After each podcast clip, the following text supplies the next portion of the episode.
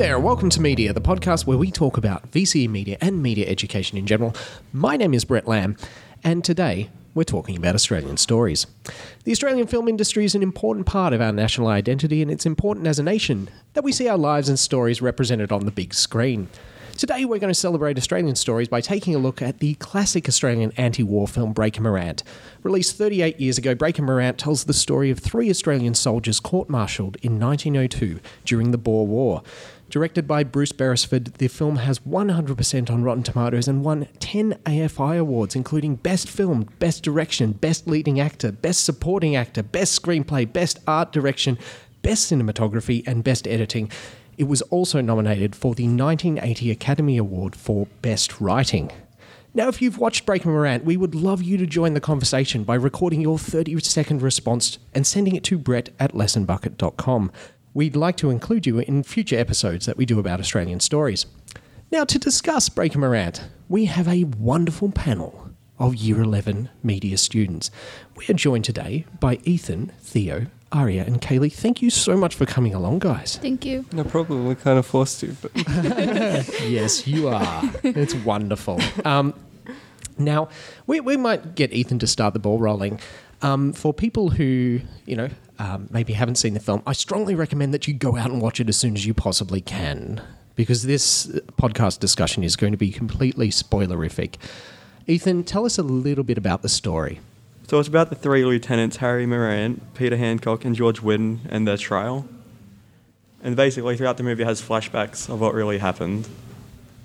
Yeah, one of the things that I like about the movie from sort of a filmmaking pers- perspective is the fact that um, you've essentially got a courtroom drama and you get these flashbacks uh, explaining how they ended up in that situation. So, from a storytelling perspective, I really like that. Lieutenant Thompson was charged with defending them for their charges because he thought that they didn't deserve to be killed for what they'd done. Okay. So um, basically, in the story, um, what they'd been court martialed for um, was the execution of some Boer prisoners and um, also the murder of a German missionary.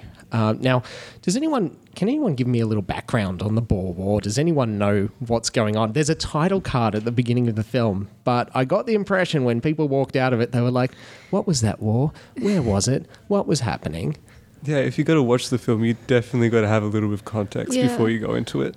Like you find yourself a bit confused at, start, at the start. Um, it's about it's something about Africa and colonies fighting over resources in that area. Oh my God. So you've just basically summed up the Boer War essentially. So you had the British Yeah. um, who had a colony uh, in uh, South Africa. Uh, there were also a couple of, um, I guess, Afrikaner states. So Afrikaners are the uh, the Dutch settlers of South Africa. Uh, so there was the Transvaal and the Free Orange State. And you're right, it was basically uh, the British trying to establish their presence there, and the I guess the nationalistic Afrikaners are fighting against them. So why were we there?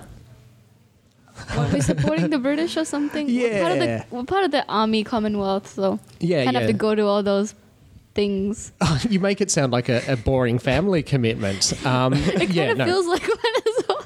yeah, yeah. No, we we uh, are a member of the Commonwealth, and uh, we were involved. I, I believe about twelve thousand Australian troops um, fought in the Boer War. So um, really, we were uh, supporting Britain and their interests there.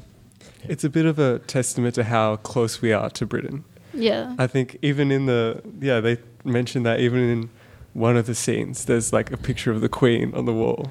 Yeah. Oh yeah, like Yeah, yeah. So like that there's a could be- pop up sort of a thing. Yep. That could be a reflection of how important we are, like how, how our contribution was during the Vietnam War. Oh yeah, So yeah. So we were kind of dragged into that as well with America. Yeah, and um, one of the interesting things about this film, you know, it is about the Boer War in 1902, but really it's about, I guess, the concerns um, and the anti war sentiment that many Australians felt uh, in the 1970s. So this film came out in 1980, and I guess there was a sense in the 1970s uh, that we were fighting America's war, and this is a film about us fighting uh, Britain's war in many ways. Um, and I guess the anti war sentiment of that era comes out in the film um, because it's sort of a condemnation of, of what occurs during war. And I think, again, there was a, a backlash towards Australia's involvement in the Vietnam War because uh, for a number of reasons. One, that it's America's war, but also it was very much the first televised war. Yeah. Yeah, so you had images of uh, the fighting and the conflict um, being beamed into people's homes for the first time ever.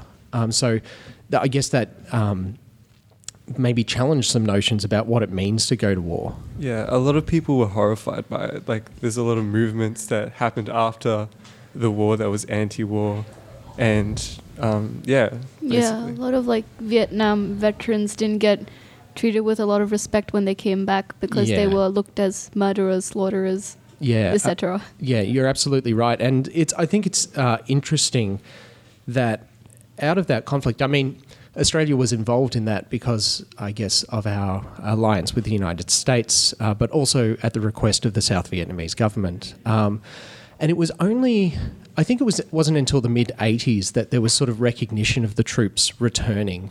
Um, so you know.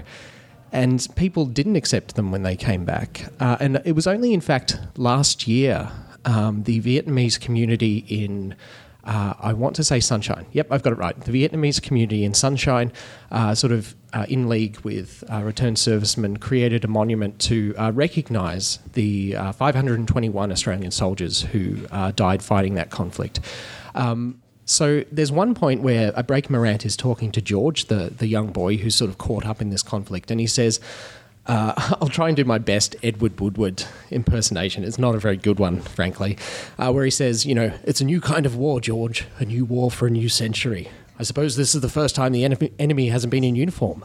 They're farmers. They come from small villages and they shoot from behind, uh, shoot at you from behind walls and farmhouses. Some of them are women, some of them are children, and some of them are missionaries. Oh, it's like the in the Vietnam War when um, the I think the other side, the opposition, Yeah. most of them were militia. I think is that the Yeah, word? yeah, and it, it wasn't. It was very much guerrilla warfare. So Yeah. um, your sneak attacks and you're behind enemy lines and all of those sorts of things. So those concerns, those anxieties about that war are very much reflected in this story about 1902. Um, so yeah, it's. I, I find it a very interesting film, not only in terms of the story that it tells, but also the society that made it as well. Well, in guerrilla warfare, sometimes people aren't always dressed up in uniform.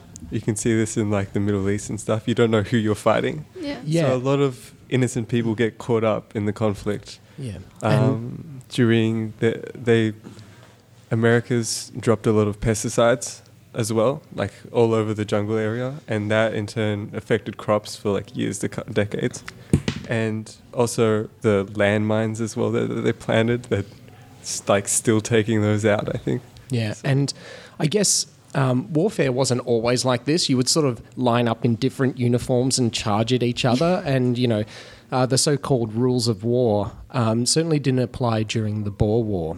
Um, and that's why, so in the film, the Bushveld Carbineers uh, largely consisted of Australians, and they were formed to fight the war in unconventional ways. And that was the unit that uh, George, um, Harry, um, and Peter uh, were fighting in. So we've had a bit of a general talk about the story. I'd love to come back and talk about some of the characters in just a moment, but this is a bumper episode of Media where we're looking at a whole range of different Australian stories.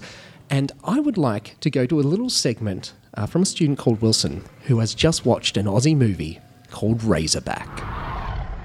A haunting presence in the outback, an ominous creature approaching with the intent to massacre the masses. That is the oversized razorback, where it forever desires the taste of blood. Out in the middle of nowhere, small town of Gamulla awaits the beast that can destroy all in its path, in the Australian film called Razorback.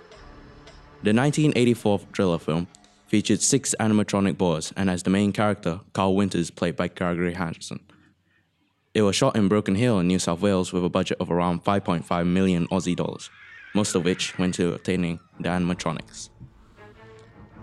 The director of this film was a man recognized for his use of fast cuts, tracking shots, and glowing lights, Russell Mulcahy. His use of fast paced, aggressive editing style creates scary sequences throughout the film and brings flavor that wasn't normally seen in horror movies. A dusty wasteland filter, mist and flashing lights to create a sense of uneasiness, and the fast editing and great use of sound build intensity with each scene. This very stylized use of his also helps hide the unrealistic look of the animatronics. Made almost a decade after Jaws, there was a large amount of comparison against the sea dwelling monster and the Razorback. Maybe because you take the shark from Jaws, give it tusks and legs, then set it free to eat people in the outback, well, you get Razorback. Though, even with the similarities, Razorback itself was still wonderful. The film begins by kicking us off right at the back and introduces the character, Jake Cullen, that is played by Bill Kerr. Jake is with his grandson when suddenly they get attacked and the Razorback kidnaps his grandson. Suspected and accused of murdering the child, Jake is put under trial, leaving him with his reputation destroyed and vowing revenge to end the life of that monster. Intense. The rest of the movie is set two years after the accident. The American wildlife reporter goes to Gamulla for a short story about kangaroo killing. She runs into trouble and is killed by the Razorback, with her disappearance causing her husband, Carl Winters, to look for her in the unfamiliar Australian outback. This leads to Jake and Carl meeting due to the events caused by the Razorback. Razorback was not very successful in the box office and was a mile away from ever reaching Jaws. The plot is somewhat predictable, but it was still an interesting concept of fighting off Australian wildlife. There aren't a lot of films that depict people being tested against the force of Australian nature. Razorback was also generally well received by the audience and has won two AACTA awards in 1984. After how well Jaws was, there was a lot of spin offs, including this film, though it has changed a bit of what I thought Australian stories were like. Australian stories could be like others, but there are so many storytellers out there that the stories could be the same. The way director Mulcahy displays this film to the audience is what makes it different and interesting to watch. The way Australians portray their work is unique and make films good to watch. So, welcome back to media. Uh, that was just Wilson talking about the classic Aussie monster film Razorback, but we are here today talking about Breaker Morant. What did you guys think of the characters? So, there are, I guess, three main characters in the film. Um, Yeah. You've got uh, Breaker Morant, um, played by Edward Woodward. Uh, you've got um, Peter Hancock, played by Bryan Brown. Um, and there's also um, George Witton, played by Lewis Fitzgerald. Uh, what did you guys think of these characters? Peter Hancock, played by Bryan Brown, I think he's kind of portrayed in a very stereotypical way. Um, I won't say very, but he's kind of like kind of stereotypical. Yeah, like, there's that sort of ocker kind of Aussie character about him, right? yeah, like before he comes into the courtroom, he's all like sluggishly salutes to the higher officers and he makes like unknowledgeable comments. Yeah, it's almost like um, you know Peter is a really uneducated character, and he keeps um, like there are these outbursts in the courtroom um, where one of the witnesses is talking about how oh the Australian officers didn't salute um, you know didn't show any respect they didn't salute people and he's like I reckon you didn't get too many salutes mate Yeah. uh, and things like that. So those little quips. Like he more does like more irrational sort of a things, things that don't suit the time and place sort of thing. He says things that just really irrational at the time. And he's kind of depicted really rude as well. Yeah. Which I feel like it's it's it's a bad sort of a stereotype on Australian. what, what did you think Theo Um, I think that it was a it was a big caricature of say Australian like people, guys in their twenties, Australians in their twenties.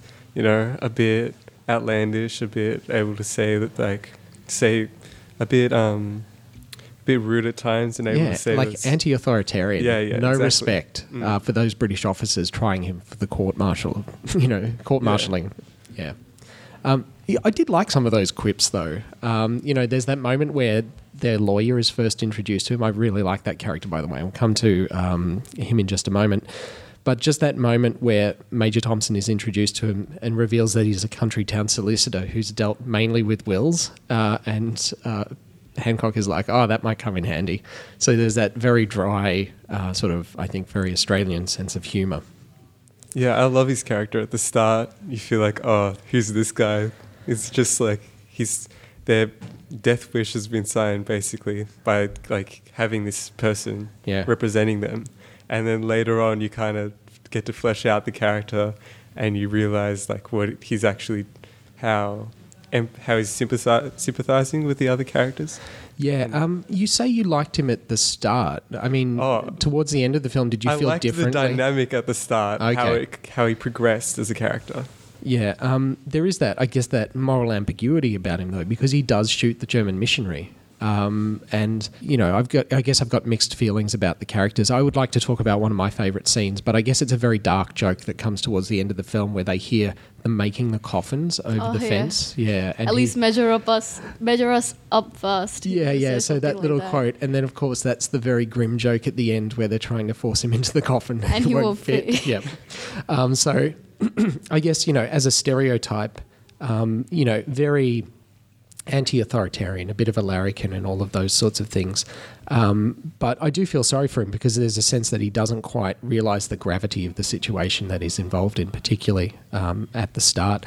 Now, I know in terms of characters, Kaylee came out. Which character did you really identify and empathise with in the film? So it would be like the youngest um, soldier. I yeah, so. George Witton. Yeah, George Witton. Yeah. Yeah. So he, it's like he's a character you can sympathize with because it's like as a young person and we as high schoolers, it's like we only just kind of begun life, and there's this guy who's going to war and he's basically crying and terrified of his future, and Yeah. I feel like that's everyone right now.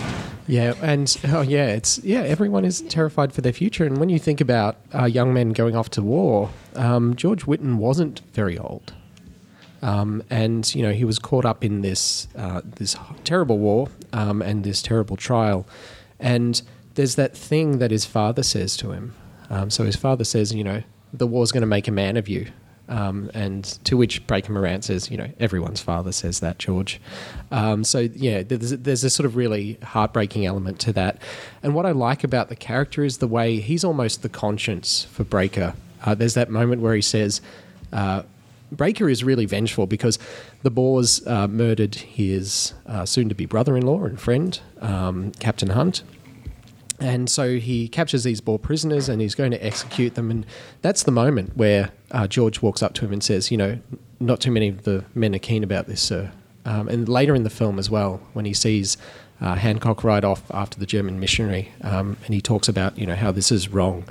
Uh, I, I, one of the gut wrenching, gut wrenching scenes for me in the film is that moment towards the end where he's dragged away, uh, you know, to serve his life prison sentence. Yeah, it's like he really didn't um, deserve it, sort of a thing. Like, Oh yeah, there's a sense that none of them really deserved it. We'll get we'll get to historical accuracy in just a moment. Um, but in terms of characters, uh, Ethan, you mentioned Jack Thompson in the film, uh, who plays Major um, Thompson. What did you think of him? Did you did you like that character? Yeah, I liked him. I, I like him, and I was actually reading some stuff about this film um, a little bit earlier. Uh, there's a wonderful article uh, sort of celebrating the film by Luke Buckmaster in The Guardian. In it, he says he's part Clarence Darrow, part Dennis Denuto from The Castle. and I do get that sense that, yeah, I, I, I really like the character. I think there's something really noble about him. This small town solicitor who's been picked because they hope he's incompetent. He hope they hope he's going to lose the trial, uh, and he actually turns out to be a very good lawyer. I, I like that moment where he's uh, interviewing. Um, I think it's Lieutenant Colonel Denny, um, and he's questioning uh, Hancock's decision to put prisoners in open wagons to pr- protect the rail lines. Um, and he asks him, "Did it work?" And then there's that beat, and you cut to the different people in the courtroom as they realise, "Oh, he's just walked him into this corner," and then he yells, "Did it!" And yeah, so I really like that little turnaround. Now, a question for Theo. What do you reckon makes this an important Australian story? Um, it's an interesting story, but is it an important Australian story? Does it represent? Um, does it represent Australia's place within the Boer War or the Vietnam War? Um, it is like a huge caricature of like what happened, and I'm not sure if I could say that it isn't an important Australian story because it is. Um, we've already gone so far from that place in, in time Mm. that right now it's not as relevant. We are an, in- independent per, like country right now, and we don't have those ties and those links to war or those links to the Commonwealth as we did before. Yeah, um, I was thinking about this. I've been thinking about this a lot in the last few days, and, and there's a sense that we are very much divorced from our colonial, you know, our colonial Yeah. past, and it seems so uh, so foreign and so distant to be so reliant on that colonial power or have that such clo- such a close relationship with them? I feel like our only link to the um, to the Commonwealth or to England right now is ba- basically the Queen's birthday. yeah, the public holiday. Yeah. yeah. What about Meghan and Harry? Not not e- not even. Uh, Okay. um, and when it comes to this film and its relationship with the truth, um, does, has anyone done a little reading about this case and this uh, actual incident? I read a lot of articles like on the internet and stuff. Like I didn't read them in extreme depth, but they said a lot of stuff like, "Oh, he was actually really guilty." And oh yeah, uh, totally. Apparently, yeah, an Yeah. utter bastard.